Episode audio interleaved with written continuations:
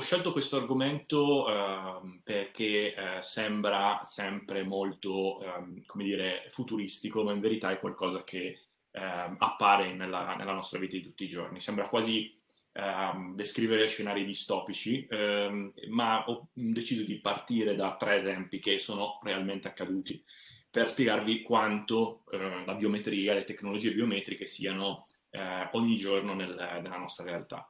Allora, il primo caso è eh, un impiegato eh, che eh, utilizza semplicemente il suo volto, eh, analizzato da una telecamera, per entrare in un deposito di materiali pericolosi. il secondo esempio è un bambino a cui viene chiesto di usare la sua impronta digitale per accedere alla mensa della scuola. E il terzo esempio è un migrante eh, che viene interrogato al confine orientale dell'Unione Europea con l'ausilio di una macchina della verità, che semplicemente interpreta le sue espressioni facciali.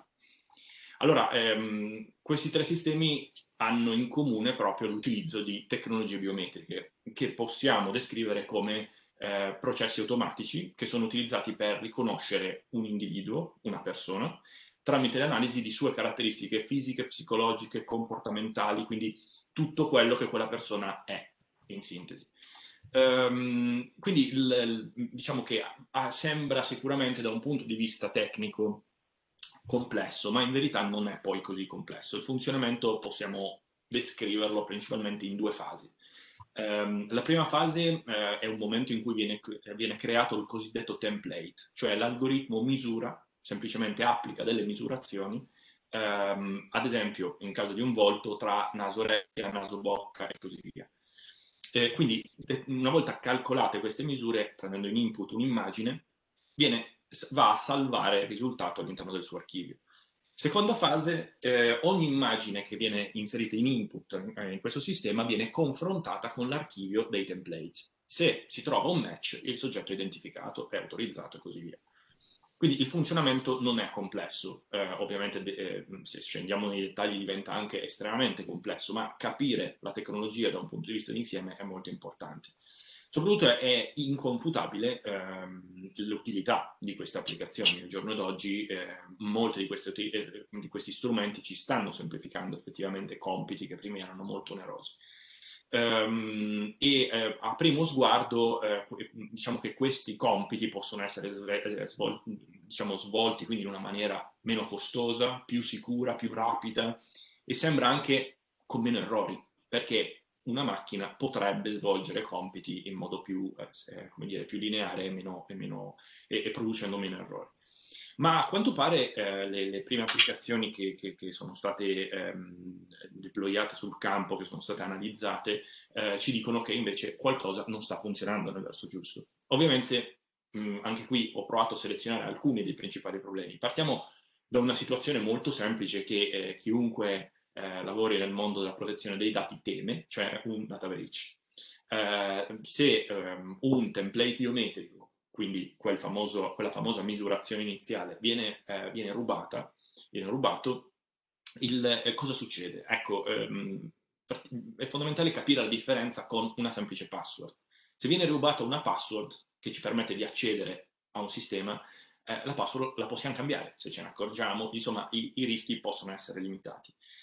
Se vengono compromesse informazioni biometriche, invece, ehm, non possiamo andare a modificare le caratteristiche che ehm, sono state date in input a questo, a questo, algoritmo, che fanno invece parte delle informazioni eh, biologiche specifiche di ogni singola persona, di quella singola persona. E, ehm, e, quindi eh, sono informazioni permanenti nel tempo che non possiamo dissociare. Io non posso cambiare i tratti del mio volto. Questo è il motivo per cui i dati, i dati biometrici godono all'interno del, del framework della protezione dei dati GDPR e in particolare di una protezione superiore e ehm, infatti possono essere trattati solamente con il consenso del soggetto interessato o in altre situazioni molto limitate. Eh, una seconda situazione è cosa succede se quella caratteristica biometrica che viene utilizzata è stata invece riprodotta. Questa sembra fantascienza, eh, ma è possibile ed è, già anche accaduto, l'ho visto, l'ho visto succedere ehm, con costi molto bassi, semplicemente stampando eh, una maschera 3D che riproduce il volto di una persona partendo da due fotografie. Um, e quindi potete immaginare quanto sia complesso riuscire a, dire, prevenire questi, questi tentativi di, um, di, di, di, invasione in sistemi che, pro, che sono protetti tramite strumenti biometrici. Quindi sì, anche i sistemi biometrici possono essere aggirati. E quindi il magazzino di, delle sostanze pericolose di cui parlavamo prima eh, può ricevere visite indesiderate oppure un'altra persona può accedere alla mensa e così via. Ma ehm, diciamo che il, il, problema più complesso che eh, sta mh, alla, alla, base del grandi, delle discussioni che stiamo facendo eh, in questo momento a vari livelli è cosa succede se l'algoritmo sbaglia. Ehm, eh, dobbiamo mh, sicuramente ricordarci una caratteristica fondamentale di questi, di questi sistemi che funzionano con sistemi probabilistici. Quindi quando il sistema compara il template iniziale, la misurazione iniziale con il, la seconda uh, immagine che è stata data in input, uh, va a um, svolgere una serie di calcoli pro- probabilistici e solo se supera una determinata soglia di probabilità, uh, allora la persona è effettivamente identificata, la persona che sto cercando è quella che ho di fronte alle telecamere. Ma se viene calcolato male il template in origine, eh, o, o, se il sistema sbaglia a confrontare il template originale con il nuovo dato input, si generano, si generano errori, errori di vario tipo. I più conosciuti sono i falsi positivi e i falsi negativi, quindi una persona identificata per errore oppure una, il sistema riconosce una persona e diciamo, non riconosce la persona corretta.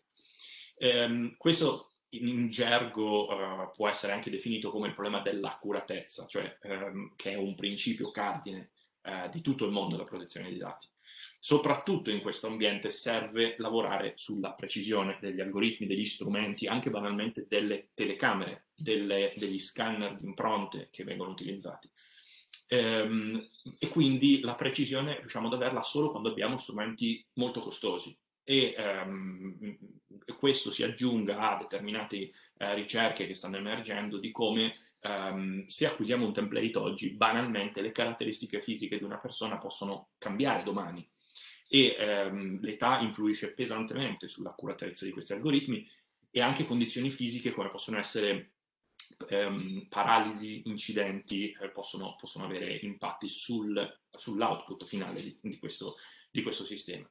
Um, anche l'ambiente è una, una, variabile da considerare perché eh, in ambienti controllati, immaginiamoci un ufficio eh, di banca, ehm, la, la, l'algoritmo funziona meglio, i rischi quindi sono, sono più bassi, ma eh, invece l'accuratezza in sistemi ambientali aperti, come può essere una dogana o un aeroporto, ehm, diminuiscono di molto l'accuratezza e la, la ben riuscita di queste, di queste operazioni. Eh, immaginiamoci poi ovviamente eh, in uno scenario post pandemia in cui eh, le mascherine saranno il nostro new normal eh, e quindi eh, cosa, come riusciranno questi, questi algoritmi a, a, funzionare correttamente è un grande, un grande dubbio. Ehm, dunque mh, mm, magari l'impiegato non riesce ad accedere al magazzino, eh, il bambino non riesce ad accedere alla mensa e il migrante finisce in una, in una lunghissima procedura che non gli permette di entrare nell'Unione Europea in tempo utile.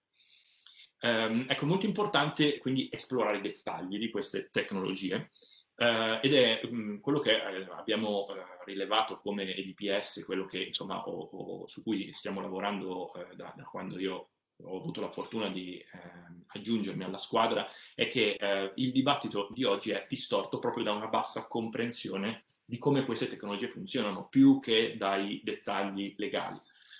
Ehm, e soprattutto il, ehm, abbiamo notato una, una crescente estasi nel, nel, nell'utilizzo e nel promuovere questi sistemi che dovrebbe in qualche modo essere limitata eh, a, a, fronte di, del fatto che queste tecnologie non sono infallibili, dovrebbero essere eh, gestita eh, insieme ai rischi per, per utilizzare i, rischi per i diritti e le libertà dei soggetti interessati, citando GDPR.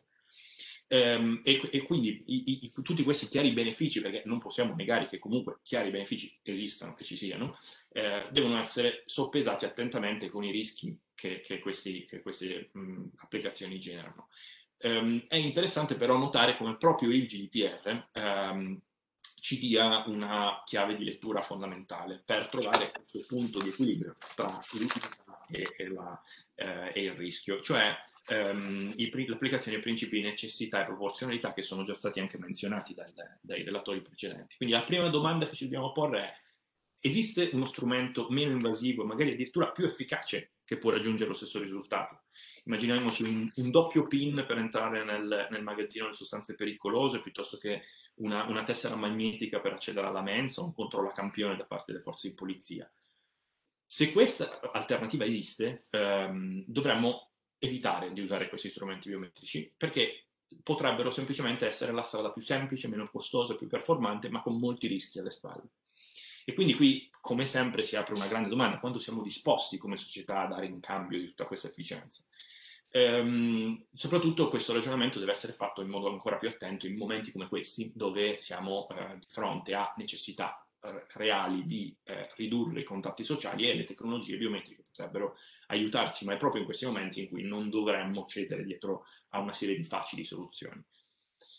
Secondo step è, eh, se è proprio necessario utilizzare queste tecnologie, ehm, dobbiamo andare a, ve- a verificare se l'utilità che genera questa applicazione è proporzionata con l'invasione che questa applicazione ha nella sfera privata delle persone.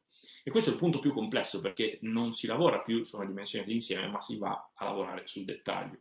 Quindi ehm, dobbiamo andare a implementare misure di, te- di, tipo tecnico, organizzativo, che possano calibrare la nostra soluzione di renderla il meno invasiva possibile e quanto più proporzionata possibile. Quindi, ad esempio, nel caso dell'impiegato che voleva accedere al magazzino, anziché utilizzare lo scan della, eh, del, del, del volto, utilizzeremo un'impronta invece del, ehm, che, che, che, sicuramente ha un, un impatto meno, meno eh, che riduce insomma, l'invasività di queste tecnologie. Potrà essere lui stesso a scegliere un'alternativa digitando un PIN, per esempio, e avrà eh, strumenti per essere informato di come i suoi dati sono trattati, di cosa succede eh, se non fornisce quei dati e così via. Quindi una, un'alternativa dovrebbe essere sempre lasciata, questo è uno dei principi fondamentali che andrebbero sempre considerati quando, quando si utilizza la, la, lo strumento biometrico. Non, non bisognerebbe mai imporre, eh, applicando i principi del GDPR, andando anche a rileggerli in chiave, eh, in chiave eh, applicativa, non bisognerebbe mai eh, imporre una scelta take it or leave it, ehm, quindi o ti fai analizzare dal nostro sistema biometrico o non entri in Unione Europea.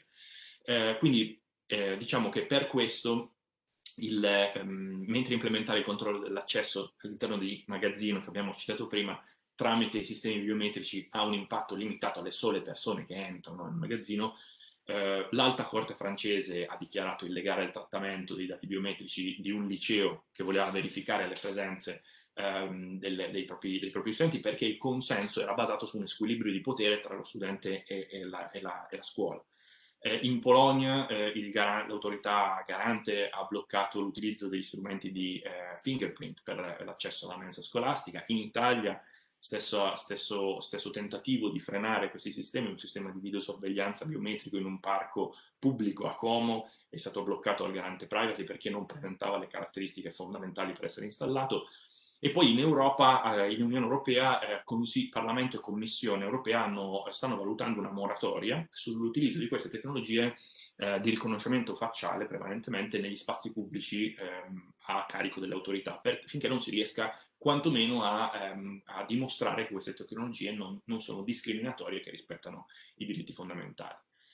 Um, tutto ciò um, potete trovarlo in un, in un documento um, che è stato pubblicato a giugno scorso dal, dall'EDPS, dal, dal, Garante Privacy Europeo, insieme all'Agenzia Spagnola per la Protezione dei Dati, uh, dal titolo uh, 14 Misunderstanding with Regard to Biometric Identification Authentication, 14 incomprensioni per quanto riguarda i sistemi di uh, identificazione e autenticazione biometrica. Eh, dunque, concludo con una battuta, eh, anche se è molto utile, cosa pensate ora del riconoscimento facciale dei nostri smartphone? Grazie a tutti e complimenti per la bellissima iniziativa.